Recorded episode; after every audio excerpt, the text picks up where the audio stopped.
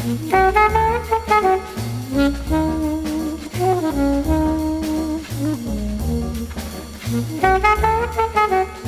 everybody, and welcome to the 28th blockbuster episode of MTG Fast Finance, the podcast that makes a Turtenwald worth of money every year, slinging pieces of cardboard.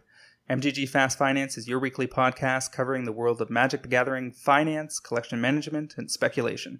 I'm your host, James Chilcott, aka MTG Critic on the interwebs. My co-host is Travis Allen, aka at Wizard Bumpin', and we're here to help you guys make and save money playing our favorite game, Magic the Gathering.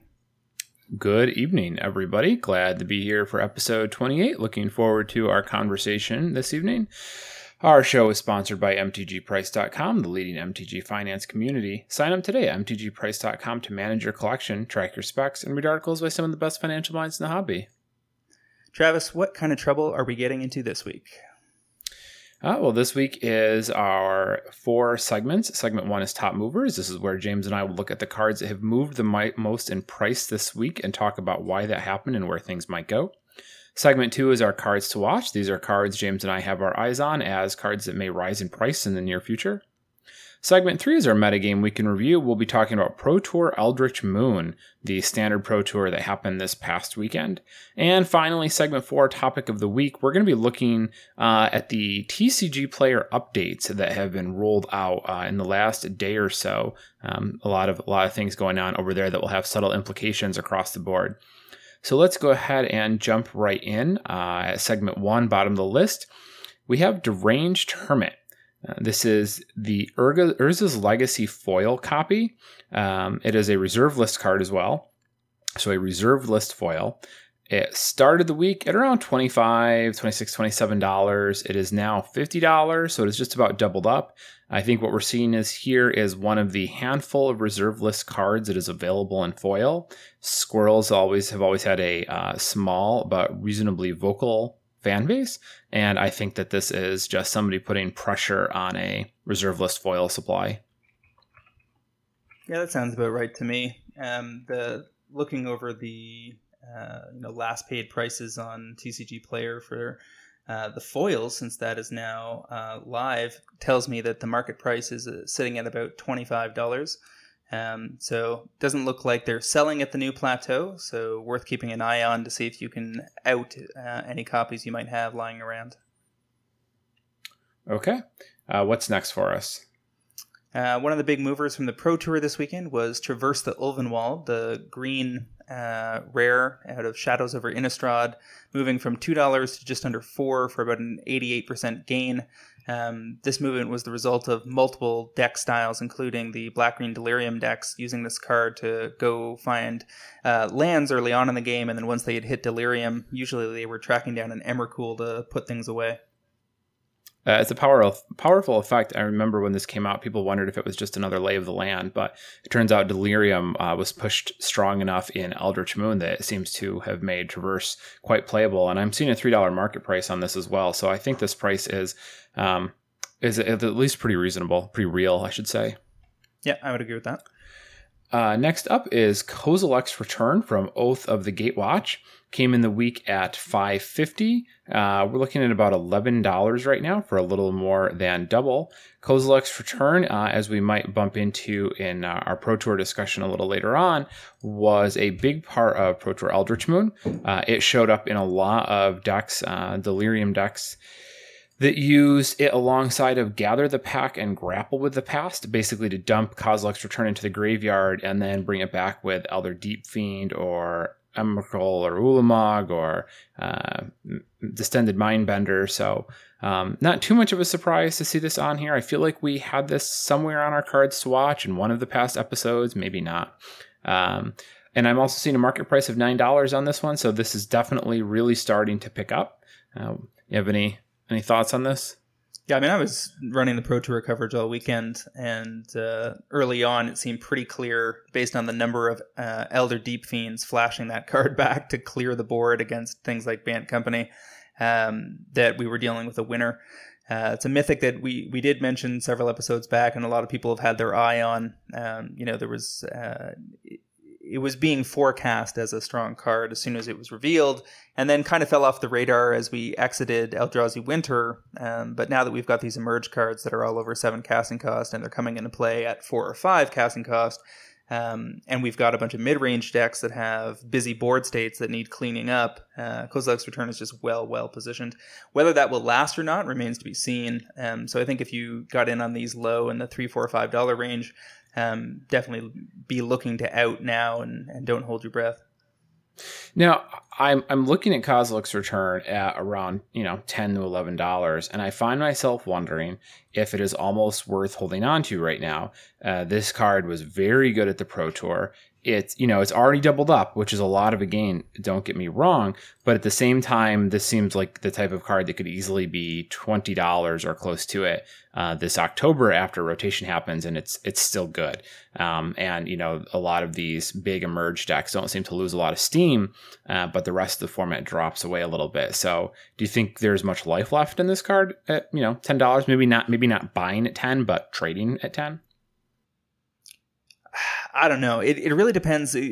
With recent mythics, what we're looking for is four of status, which this definitely has. And I think it was interesting that Emrakul popped harder despite only usually being a one or two of. And I think that's you know a testament to the power of camera time. Um, Emrakul just put so many games away. So many long extended board states would end with an Emrakul crashing in after wrecking the opponent's hand, and it was such a dramatic way to, for games to finish. Um, you know, there was a game where Owen uh, was playing against a Japanese player and had uh, in the top eight and had to cast Emrakul four times to take the game. Um, and it was just, you know, it was getting a ton of uh, the, you know, total camera time devoted to dramatic moments at the Pro Tour.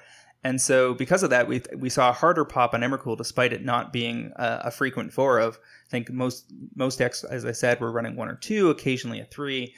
Um, so all of that is in Kozilek's Return's favor, but the problem is that it, it's very it's the kind of card that is very metagame dependent. So long as the emerge decks are good, Kozilek's Return has a solid shot at ga- further gains in the fall. If the emerge decks aren't what's hot uh, come rotation, and there's no saying what we're getting exactly in Kaladesh and how that changes the landscape. Um, you know, if I got in below five and I can get in over ten, or even trade out at that level, I'd be perfectly happy to t- you know leave some money on the table.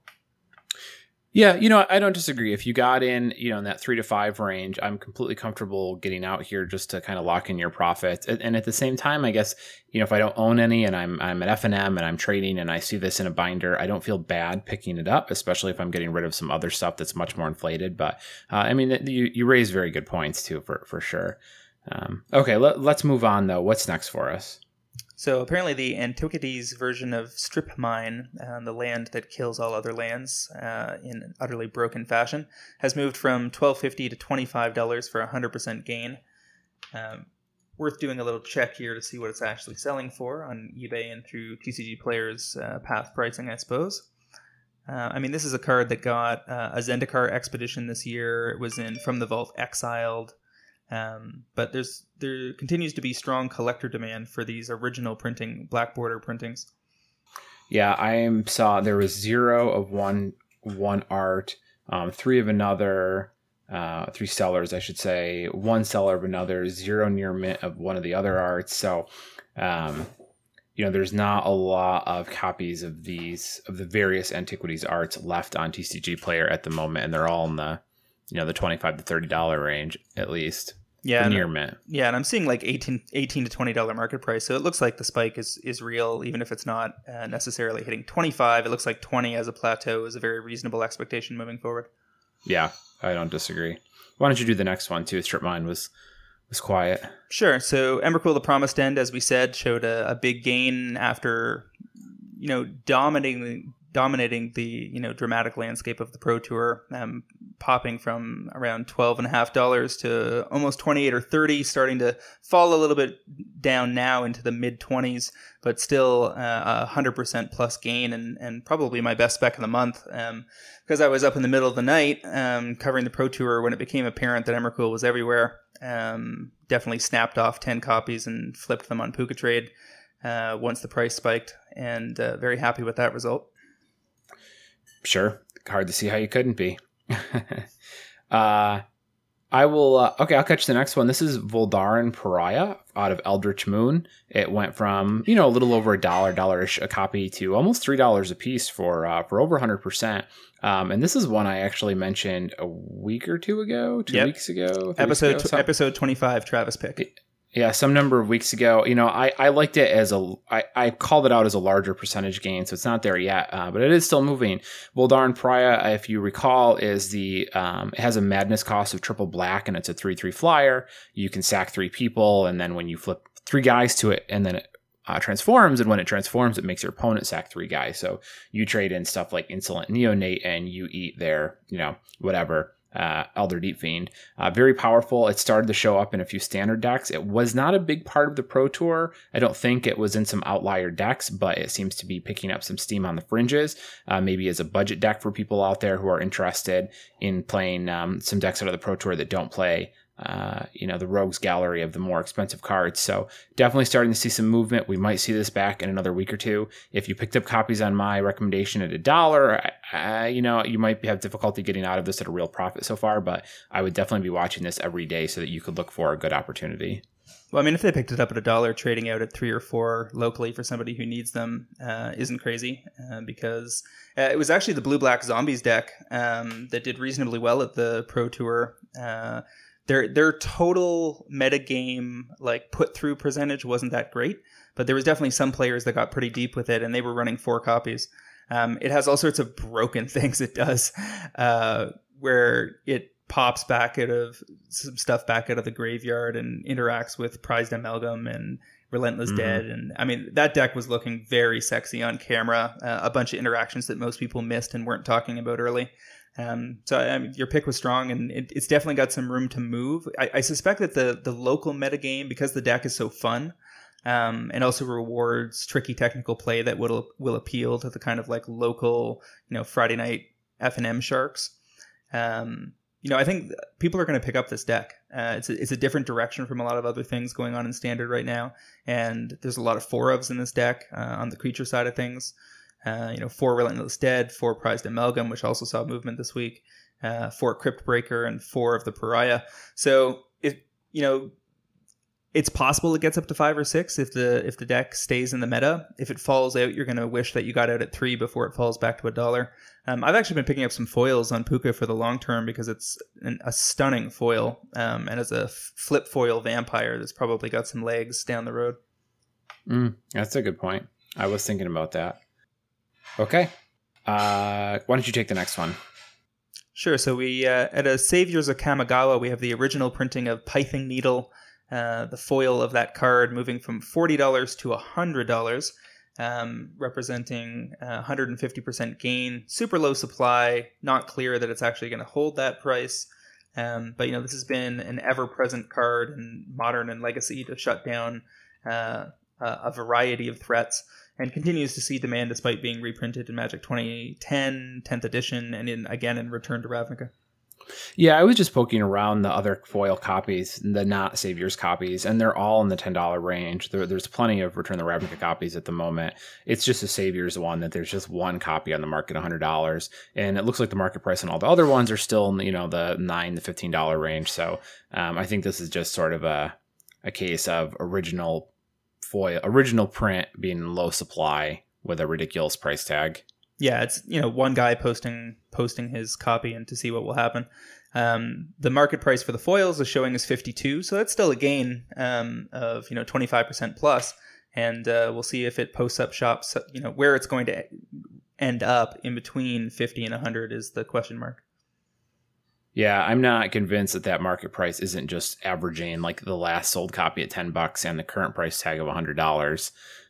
but who knows? The TCG players uh, algorithm, we don't get to know what it is. Um, next up is Thespian Stage uh, out of Gatecrash. We're looking at the foil copy. Started the week at a little over $13. It's now pushing 40 for nearly 200%. Uh, I don't have a great reason for why this is popping up all of the sudden. Uh, I don't know what would have happened in the last week to really put a, a, move on this, aside from low supply finally drying up. Maybe there was only a few copies left.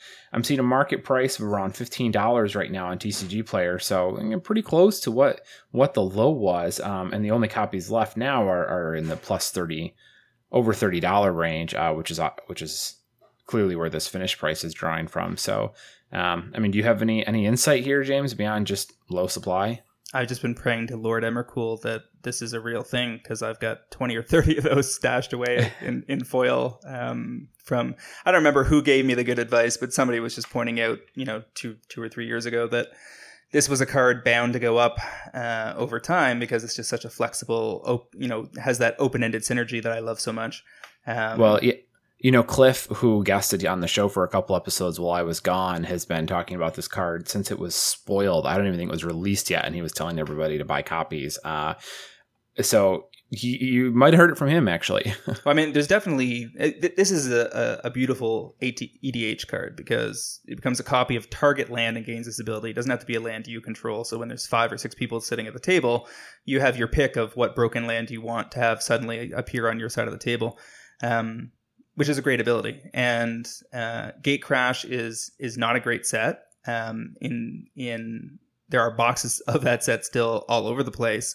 Um, but the reality is nobody wants to pop them because there's not enough uh, to go digging for, and you know the odds of getting any specific foil are so low in those circumstances, uh, especially a rare or a mythic, that you're not definitely not going to pop boxes to chase that. That's not something vendors are going to do either, and so it's easy for a card that's you know two, three, four years old that you know has broad applications in the casual market you know once the hundred or so foils in the market dry up over that period of time we get into this kind of state of affairs where people can start you know experimenting with prices on tcg and see what sticks. Yeah. Yeah for sure. Uh, my favorite thespian stage play is to copy your own legendary land and then sacrifice it when you have Gitrog monster out and draw cards. It's very strong play. so like so like so like Gaea's Cradle with 10 tokens yep. out, make another Gaea's Cradle, tap for another 10 and then get the extra value off the Gitrog. Well, it doesn't quite work that way because uh, you have to tap the Thespian stage to activate it. But if you're if you just need to draw a card or two and you have a lot of mana, which you probably will in a Gitrog deck, you can just pay two mana, sack your sack your land and, and draw a card or 2 mm-hmm. um, okay, so last card of the week, we are looking at Conflagrate from Time Spiral, the, the foil this time. I believe we talked about the non foil last week. Looks like the foil finally moved. Um, it was around ten to eleven dollars last week. I'm showing a, a price of thirty five right now. Uh, which is over 200% gain. The prices on this are kind of all over the place. I mean, the only near mint copy on TCG Player is 70, but at the same time, the market price is like below 10. Um, this is in response to the green red dredge deck or various colors of dredge deck uh, that's showing up in modern lately. Apparently, it won a Star City Open. Uh, wasn't last weekend. I think it was the weekend before the modern the modern classic. Um, apparently, quite good. I know my local metagame has been preparing for for Star City, either playing it or playing to beat it. Uh, the real shame here is that I had a foil and cut it up back when it was a dollar to uh, paste the foil onto another card. so now I get to look. Now I get to look at that. My my foil uh, blasphemous act is now worth like forty dollars because it's got a foil conflagrate stuck to it. That that is such a Timmy thing to do, and it doesn't sound like you at all. Uh, well, you know, I do play EDH, and every now and then I have some amount of creativity. And you were just pimping out a deck. Yeah, yeah. I, I saw, you know, these uh, there's these really cool foil alters that people do where you peel the foil off of one card and you paste it onto another, and you get some really nifty effects. Yep. Uh, I, I was quite bad at it, but it was a cool effect. yeah. If you want to understand what a good bargain most custom cards are, um, all you got to do is try to make a couple yourself.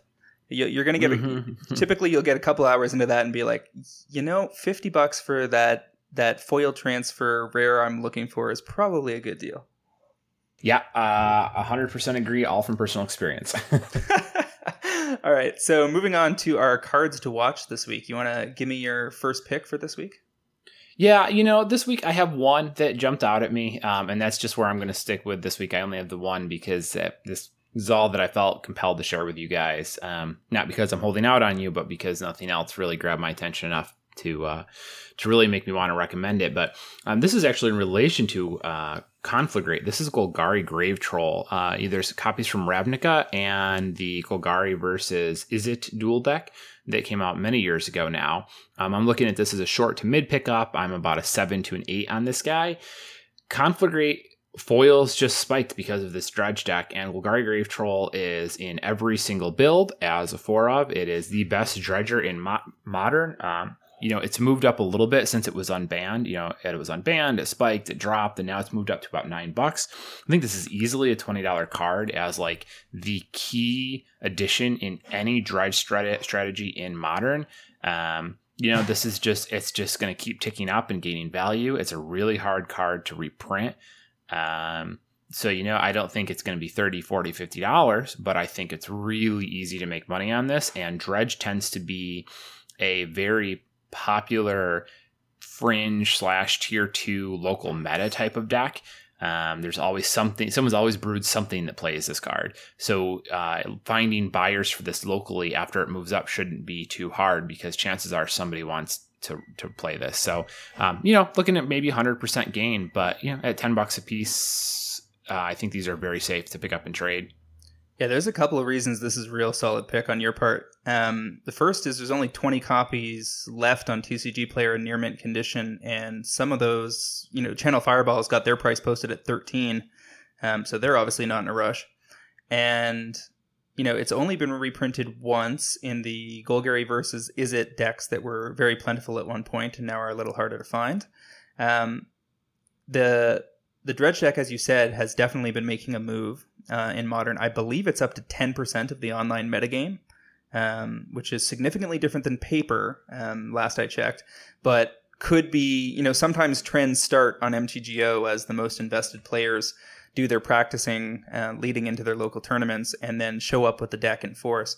So all of that bodes well. Um, the only thing pause I have is you know, could this card show up in Modern Masters 2017 next spring and give us a pretty short window to produce? I mean, that's possible. And you, you have to wonder. I mean, that's definitely a concern. Um, you know, are they going to put in a dredge archetype? I, I, don't know. I mean, how many cards have dredge on them that they're interested in putting back into circulation? Um, I mean, really, there's only one rare card with dredge written on it, and it's Golgari Grave Troll. I mean, it's pretty much you know all the it's the only playable rare card with Dredge written on it, and I mean like um, uh, Dread Return and some of those other stuff are are banned. So I don't even know what else would go in that archetype, that draft archetype. One of the things I've been considering, of course, um, and those are all reasonable points, um, is that Modern Masters 2017 might be the first Modern Masters where they decide to print new cards. Um, there's nothing stopping them from turning that corner. Um, oh, we're doing it in the Commander products. Uh, if you want to keep modern reinvigorated, um, then that's certainly a good way to do it.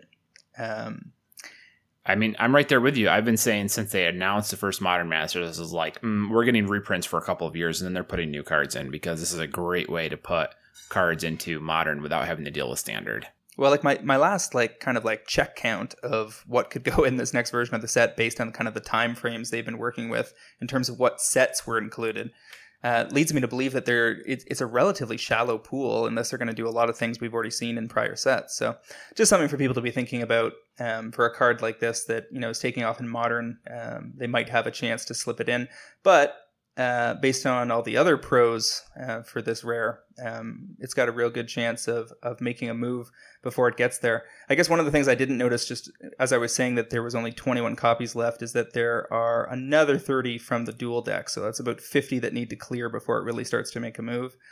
Could still happen. Uh, we're heading, we're in a kind of the midst of a modern season right now, uh, and we could definitely see that movement.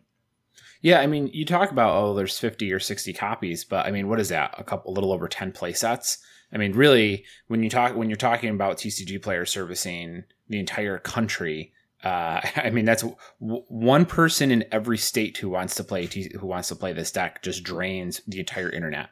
Um, so it doesn't. You, sometimes it's it's easy to look at TCG player, and, I, am not just aiming this at you. I'm just kind of thinking for all of us because we, we all kind of do it. Is you look at TCG player and you're like, wow, there's a humongous inventory, but it's like, well, if one person in every state wanted to play this deck, suddenly there's none left. Yep. Um, So you know, there it can be they can be deceiving. And I just wanted to point out really quick that I was just flipping through our old show notes, and I didn't see Golgari Grave Troll because which is odd because I swear I've talked about it before, but I did see that you picked Traversa Ulvenwald back in like show fifteen or something at a dollar. So good job. Ring our imaginary bell that we keep talking about getting. I'm actually I'm I'm actually convinced that you did uh, call Golgari Grave Troll two to three months ago. I'd have to track down which show um, that yeah. was in, but I, am almost certain you've named that one before. So, uh, moving on to my picks this week, um, most of what I've been looking at is coming out of the Pro Tour when I see some cards spike and some mythics start to gobble up some of the value out of a new set. Um, one of the things I like to do is look at what cards weren't played much or if at all, and maybe falling to uh, towards their local lows um, that make them appealing as long-term pickups. So one of the cards that showed up uh, in the blue black zombies deck uh, as like a four of was Crypt Breaker, uh, and you know that's a, a very flexible zombie. Um, you know, for casual use on the go forward, this is the kind of card that in five years is is easily going to show gains because of casual demand alone. Um, I could see it being at least a six dollar card, say three to four years down the road. Foils are currently available at five dollars. That also seems nice. Um, there's tons of them around right now, and it's not clear that that deck's going to get anywhere. It's also not clear that zombies are even a thing once we get to Kaladesh. Um, but I don't really care because the number of things that this card does as a, uh, a one drop zombie are just you know too appealing. The fact that uh, you can discard cards opens up con- combo potential. The fact that it gets you a creature is cool. And then the fact that you can tap three zombies, you control the draw card and lose a life has combo written all over it um, especially given that we know that the card prized amalgam already exists and we've seen some of the interactions there. So I really like that one. Um, I also like the, um, you know, I've been looking on the Magic Online side uh, and have been putting some money into Gisela the Broken Blade, um, specifically foils. Uh, but uh, in paper, I'm actually more excited about Hanweir Battlements and Hanweir Garrison. Um, Battlements is down to about a dollar now as a rare. Garrison's at two.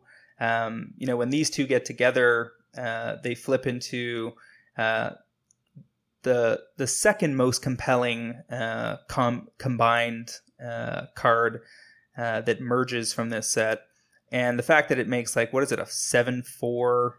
Let me just look this up.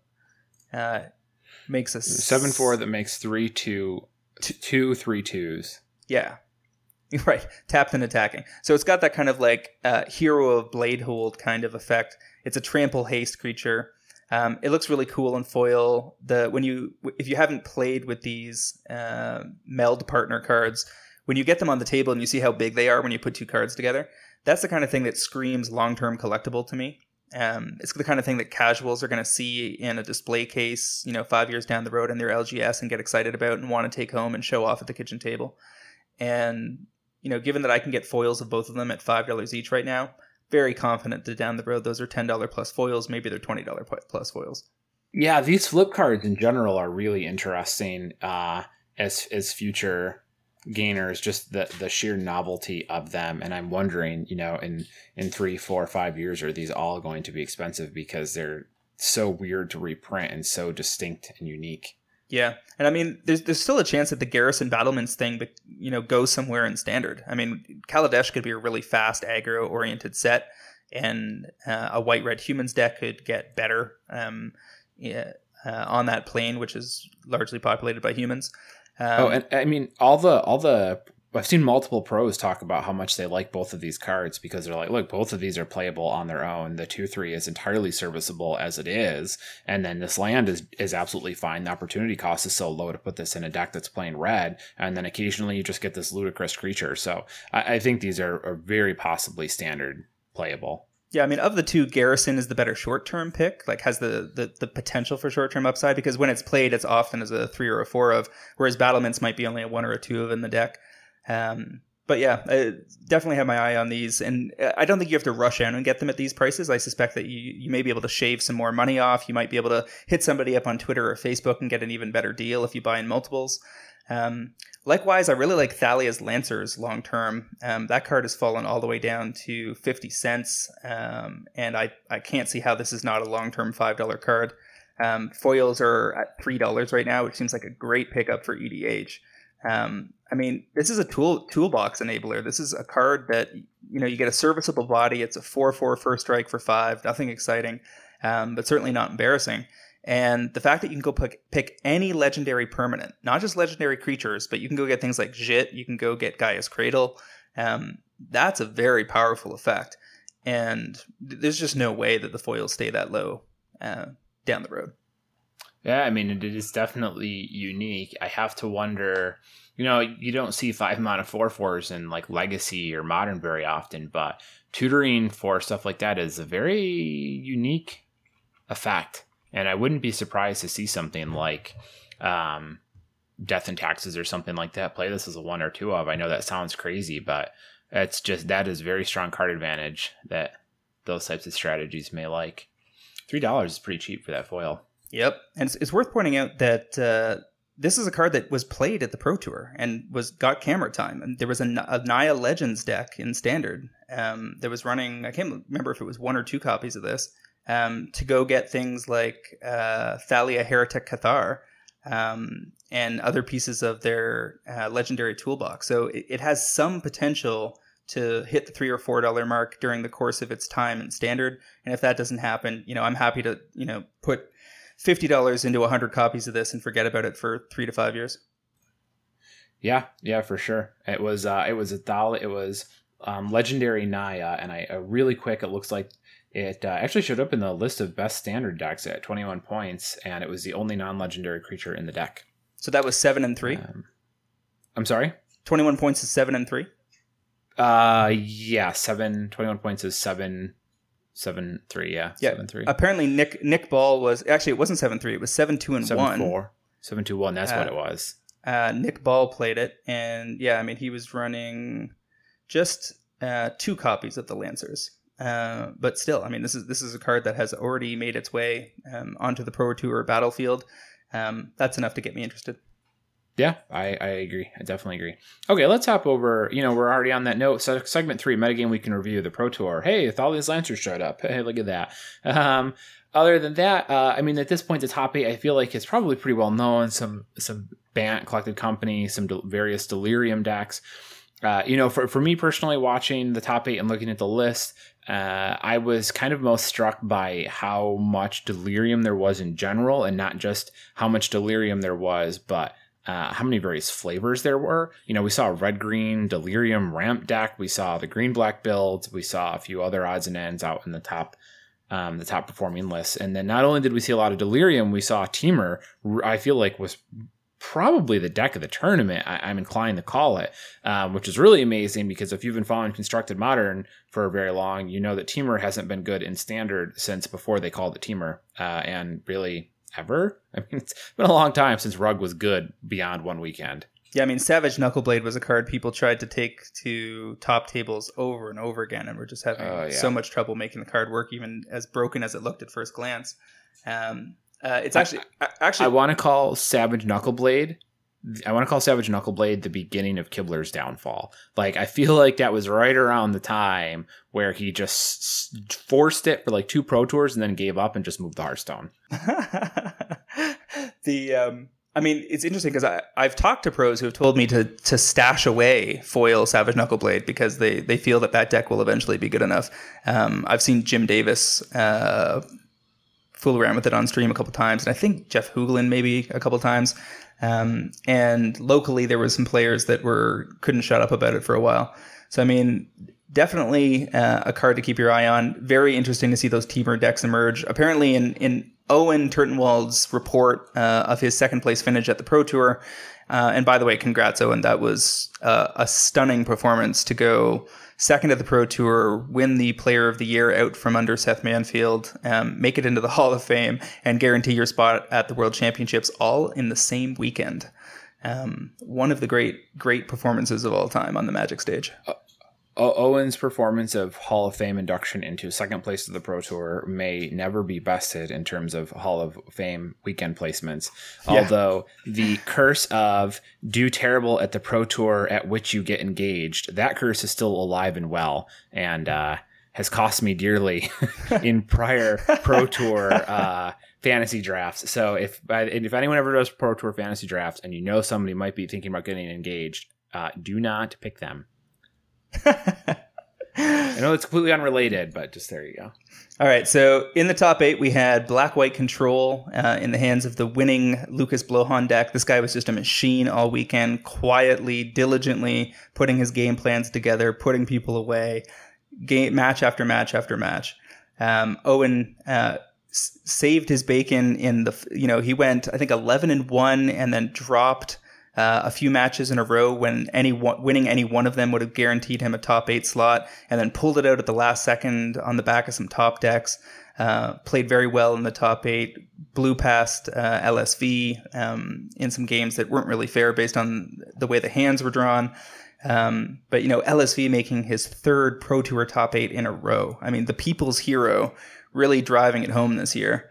Um, Reed Duke also making a Pro Tour top eight. I'm sure he's excited about that. He was playing a, a red green ramp deck. There was also a red green delirium deck. Um, LSV was on Coco Bant. Um, there was a green black delirium deck that was in the hands of Sam Pardee, I believe. Um, there was another Coco Bant deck. Um, but you know, like it, it was cool that we saw that uh, Bant Collected Company was not the dominant force that people feared. The the testing for this Pro Tour seems to have been very comprehensive, and people put together game plans that just went over top of that deck.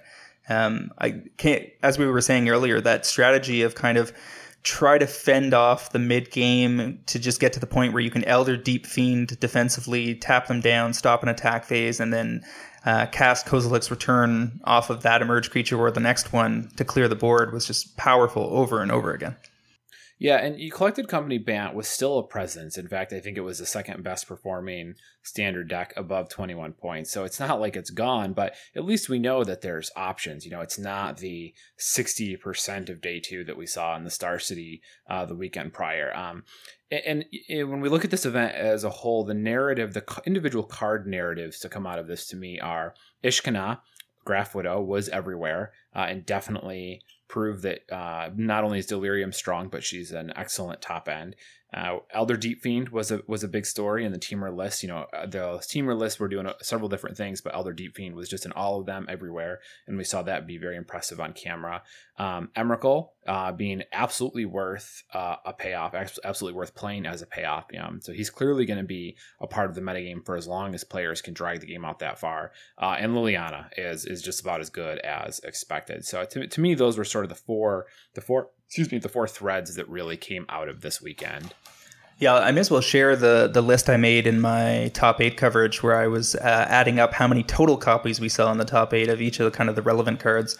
Um, at the bottom, we had six copies of Elder Deep Fiend, four, only seven copies of Liliana, despite her being um, practically busted every time she made it onto the screen and survived a couple turns. I mean, people definitely underestimated her ultimate. Um, it, it, it, reminds me of when people used to play things like Kjeldoran Outpost way back in the day to kind of have that token inevitability, except this time you're getting like a, a mathematic progression um, that you're not, that you really underestimate until you see it in play, where they get, you know, two zombies one turn and then five the next, and things just get completely out of control. Um, Kozilek's return, you know, games games where that kind of sequence of events started off um, only ever seemed to be overcome when the player um, casting Liliana was already kind of on the back foot and some Kozilek's returns were cast multiple times. Otherwise, that, that emblem always signaled the end. Um, so there was like seven copies of Liliana, seven Archangel Avacyn, not a card you can write off just yet.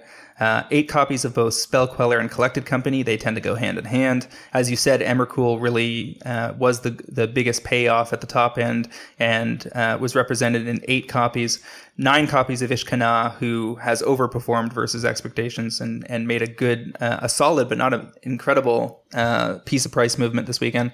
Still nine copies of Jace Vryn's Prodigy. That was the third most played uh, money card uh, in the top eight, and and quietly so. It was barely commented on. Everyone's just kind of waiting for that card to fade at a standard, but it's still putting up results. Um, yeah. J- I would say Jace. This to me just keeps pr- proving that Jace is a very competent card, and uh, you know i know that almost all of us are watching to see that get into the 25 $20 range because it's only a matter of time before he doubles back up to 50 because of his play in modern and legacy. It's just so powerful. Yeah i mean we're just waiting for a deck in modern to need four of this consistently. Um, you know the the grixis control decks play it. Um, lots of other decks fool around with it. Um, but we need to see like a major modern tournament won with four copies of Jace in something uh, fresh um, or a very mm-hmm. uh, you know some kind of evolution of the Grixis deck that you know really secures its t- t- at least tier 1.5 position. Um, I'm seeing copies of Jace as low as like 26 27 dollars these days, so he's getting down towards the the area where I'm, i want to get in. I'm, I'm, hoping closer to rotation we can get in, you know, closer to 20. Uh, would be amazing if I see somebody particularly desperate on Facebook or Twitter, they and they're offering you know uh, a Walla deal four for 80 or something. I think I'll snap that up. Yeah, four, four for 80 type of thing. is one really close to rotation. I would start um, hitting your local Facebook pages hard for that and, you know, kind of poking around your store like, hey, anyone quitting standard want to get rid of their Jaces? Uh, you know, 80 bucks when you're putting $80 cash in somebody's hand for a card that's in the 25 ish to $30 range, uh, you know, local players may respond to that very well because it's way more than any of the stores are going to give them. Yeah, I mean, and then the, the biggest card on my list was 12 copies of Traverse the Ulvenwald. Um, uh, happy to see this pick from a couple months back uh, doing so well. Um, tutoring people. when a card can tutor, do not underestimate that card, especially not when it costs one. Um, very, very strong performance by by that list, and and impressed to see a very diverse, uh, emergent metagame that uh, looked a lot different than what we saw at the Star City Games tournaments the first couple weeks of the season. Um, it's important to point out to everybody and remind them, though, that uh, the Pro Tour, because it includes two draft pods on days one and two, um, is not always uh, the best indicator of what you're going to be seeing locally. And the trend that I've seen developing um, uh, over the last couple of years has been that these spikes that we see the weekend of the Pro Tour very rarely hold. Um, you know, Liliana as a small set mythic late summer, yeah, she can probably hold 40 plus, but you know, I called twice in the last few weeks for her to be sold because I I don't think you want to take that risk. If you got in at 10, 15, 20 dollars and you can get out with a double up with real cash in your pocket, um, for sure do that. And and keep in mind that you need to look over the lists of the decks in standard that went eight or eight and two or better, and uh, take a look at what the you know win through rate to day two was for those decks uh, on the whole as an archetype um, as well as looking at the top performing standard players overall. Because there was a couple of quirky decks too that you might have missed if you, uh, since they didn't make it to the top tables on the basis of poor draft performances. So uh, lots to to consider as the metagame develops over the next couple of weeks. But yeah, absolutely, absolutely. And I think, you know, this is the pro tour that kind of takes the place of the block pro tour of, of, the days of yore where you really want to identify the the key cards and look at the strategies in some of these uh, decks to see if you can find stuff that looks like it'll transfer well and uh, and look for opportunities to put your money there. Um, you know that that grapple the past Kozilek return package, uh, you know, along with Delirium seems really strong. So I would be surprised if that's not still relevant in the fall. Uh, you know, those types of things are harder to see now without a block pro tour, but I think that's that's what you need to try and extract out of these pro tours now to really find uh, an opportunity to make money that doesn't involve ordering cards as soon as they show up on camera on Friday. Jeez, block. Talk, talk, talk. I, I forgot that format existed. Yeah, I loved Block because it was cool and it made you so much money. Avenger of Zendikar at three dollars, man. God, I liked the Block Pro Tour. Very sad to see that go. All right, let's uh, let's hop over to segment four, topic of the week. Um, the TCG player updates have seemed to have finally rolled out. I think I, I think they just finished it like earlier today. Uh, TCG player was down for quite a while. Um, so for those of you unaware, now when you pull up a card on TCG Player, uh, not only do you see a market price, but they've unlocked some of the other ones. So there's a market price for both normal and foils. There's a price trend graph, uh, which looks like somebody just rubbed crayon on your screen, but there's, there's still information there. Uh, there's a buy list market price, which is, I mean, you there's a lot, a lot of impact behind something like that, and also a listed median. So, um, you know, these are the type of changes that, I mean, they don't like scream across the internet. It's not like a card suddenly gone and prices are going haywire. It's not a ban list. The, the, the changes are not that dramatic that quickly. But what these do is they change the entire economy um, in very in noticeable ways over the long term. Uh, I think this market price on the buy list is going to be a huge deal for a lot of people out there because now you're going to be able to pull up the card. Um, it, it, it's putting a lot of data in one spot that's going to make life very different for a lot of floor traders. um, and other individuals. Yeah, I mean, there were some people that were saying this was like the death of the backpack grinder, but I don't really think those. Pe- I don't think people understand. that was um, uh, Arthur, right? Arthur Halavais. I think I saw the same tweet. Yeah, I, I, saw that one, but there was also other people talking in various oh. uh, okay. quarters of the internet. But the reality is that um, this gives these guys a real opportunity because if you show up at somebody's house to evaluate a collection and they've got a wrong-headed idea that they're going to get full retail for it being able to you know take a, a, grab bag of cards out of the guy's binder and look them up quickly with him and and try and look at the buy list price really helps you set a reasonable floor um, and when you're trying to get a you know if you're looking at a collection of like you know a bunch of lilianas and emrakuls that were recently released and are ultra hot um, the buy list is going to be higher than you probably want to pay um, because you're not, you know, in that situation, it's about volume, not about margin. But for you're looking at some guy's collection that's 10, 15 years old or even five years old, and he's just got a bunch of old random stuff from boxes he bought along the way, um, then those buy list prices are really going to help you set the, you know, set expectations and close that deal. Um, and I think, you know, for local uh, collection buying, that's going to be a major boon.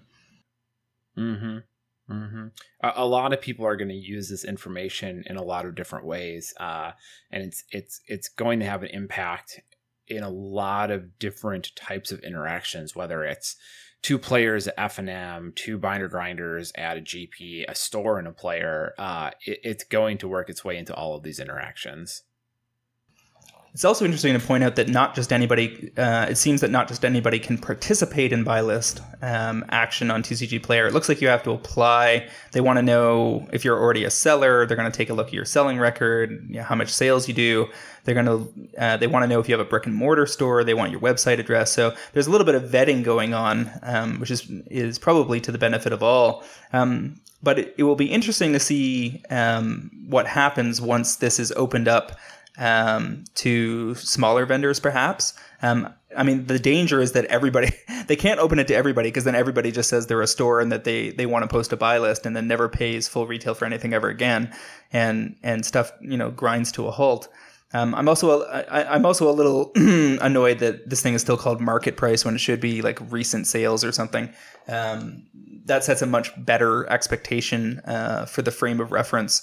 Um, this concept, uh, which I I'm still confused by for a platform that wants things to sell. Still seems to be kind of pointing people, you know, they make it the brightest color on the page. It's the same color as their add to cart button. Um, it really kind of leads you to believe that they, want uh, sellers to be pushing their prices as close to the last sale price as possible. Um, so, I mean, they were already doing that through the the sellers page because you can set your card to be priced at the lowest copy and also the last sold copy um, with just one push. So, I mean, they were putting you right there. Uh, I do think the market price is kind of funny though, because if I'm a, if I'm looking to pick up some cards, I visit TCG Player and I scroll down. it's like, huh, the cheapest near mint copy is ten bucks. And then I look at the market price and it's you know five or six dollars. It's like, oh, I don't want to buy this and where, where I might have bought the card before, now I'm going, oh, this card is not worth that much. I shouldn't buy it. I might go look at other stores. I might see if anyone has one for trade. I might decide to wait. So I kind of wonder if the market price is going to end up. I can't see how that drives more sales, but I can see how people stop buying cards because of that. Yeah, I mean, I don't think it does drive more sales, other than if you take one more step in the logic. Um, it does scare people off. And so I think what they're hoping is that the vendors will realize that, that nothing moves unless it's priced near the market price. And TCG's mm-hmm. logic is, well, we'll just make it so that only the vendors that are willing to match, you know, to keep prices lower on per, like to deliberately interfere with pricing, um, and not try to strive for better profits are are going to get more sales. And and they're looking to make that kind of large scale volume play where they just want there to be a ton of churn inside the system and they're willing to take a, a, lower overall margin because their their percentage is tied to the vendor's percentage. So you would think that they would be in the camp of wanting their numbers to be bigger but they must just be making the judgment call that more transactions at a lower margin is better than uh, you know people sitting around waiting to see if a vendor is going to drop their price to um, an earlier expectation yeah, I mean that's a really good point. Is by putting this market price here, it's not, it's not even about informing the player. It's about forcing vendors to grind, to really just grind the volume. and TCG players in the position where volume is what they're interested in. So that's that's a good point. That's really gonna gonna put it there. Um, well, I mean, and where this all le- and where this all leads is that there's an implied threat to the LGS down the road, because the more reliant that players get on online um, purchases, and the and the more often that it comes from TCG or something that is you know forced through market economics or market uh, mechanics to have pricing very similar to TCG, um, the more reliant in uh, players get on getting their cards from those sources, um, the faster they can get them, the more reliably they can get them, the the better, more reliable the condition is when they do get them. The more people that have online payment accounts, PayPal accounts, etc. And I got to believe that you know people are younger and younger these days when they get them.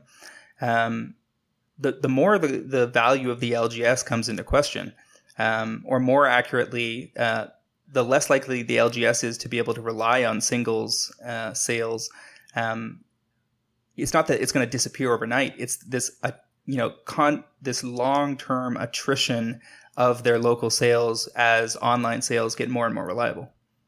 You know, I wonder uh, if their long term goal is to integrate stores onto some sort of uh, brick and mortar platform that's a little larger than what they've got right now where it has like a full inventory tracking and like you eventually you know they maybe there's this goal where eventually your store signs up and you have to keep uh, your inventory online is shared in paper. Uh, you're you know you you are beholden to kind of sell the cards at the TCG player rate so that players can look up the price and go, oh, the guy down the street from me has this card for this price. So instead of ordering it online, or like I can order it online, go down the street and pick it up or something, um, and then kind of and pull the stores and and you know really use TCG players inventory tracking and sales and and kind of matching um, the, numbers, which which may be a way uh, for them to to pull the stores in and, and, kind of grab some of their business. And the stores would do it because if they don't do it, then people are just ordering from TCG Player and they're not getting any sales locally at all. So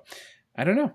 I don't know where this goes. What they're what Chetty is shooting for. Well, I mean, it's it's it's going to be interesting to see whether they attempt to eat Puca Trade's lunch at some point. Um, they're, I mean, they're looking real hungry right now. Um, the the last I heard, they were going after Quiet Speculations Ion Scanner with the product of their own.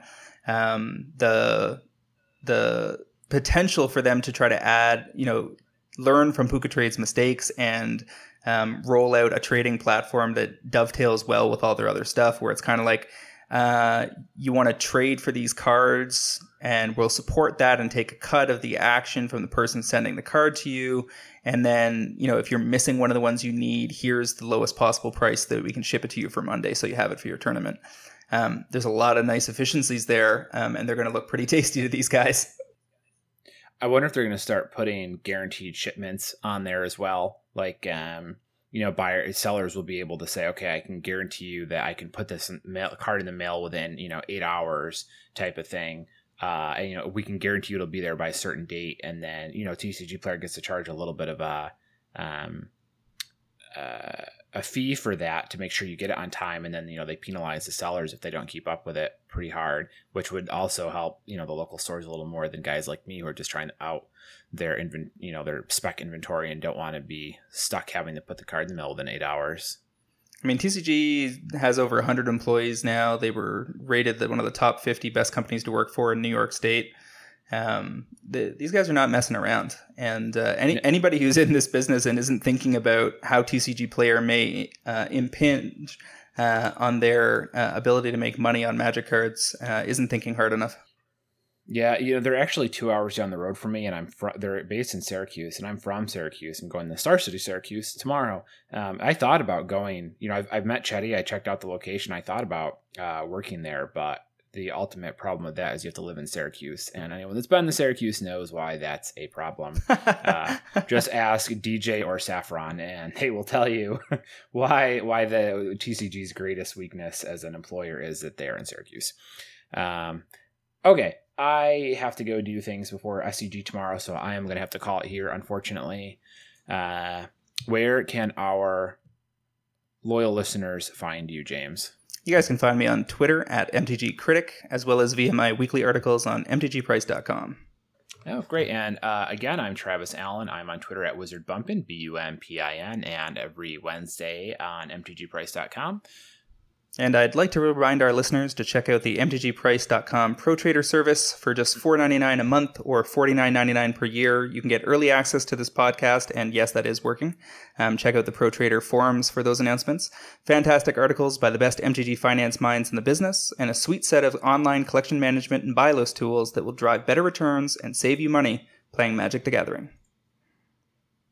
All right, that brings us to the end of episode 28. I thought it was a great episode. Thanks for joining me this week, James. Thanks very much, Travis, and we'll see you guys all next week on another episode of MTG Fast Finance.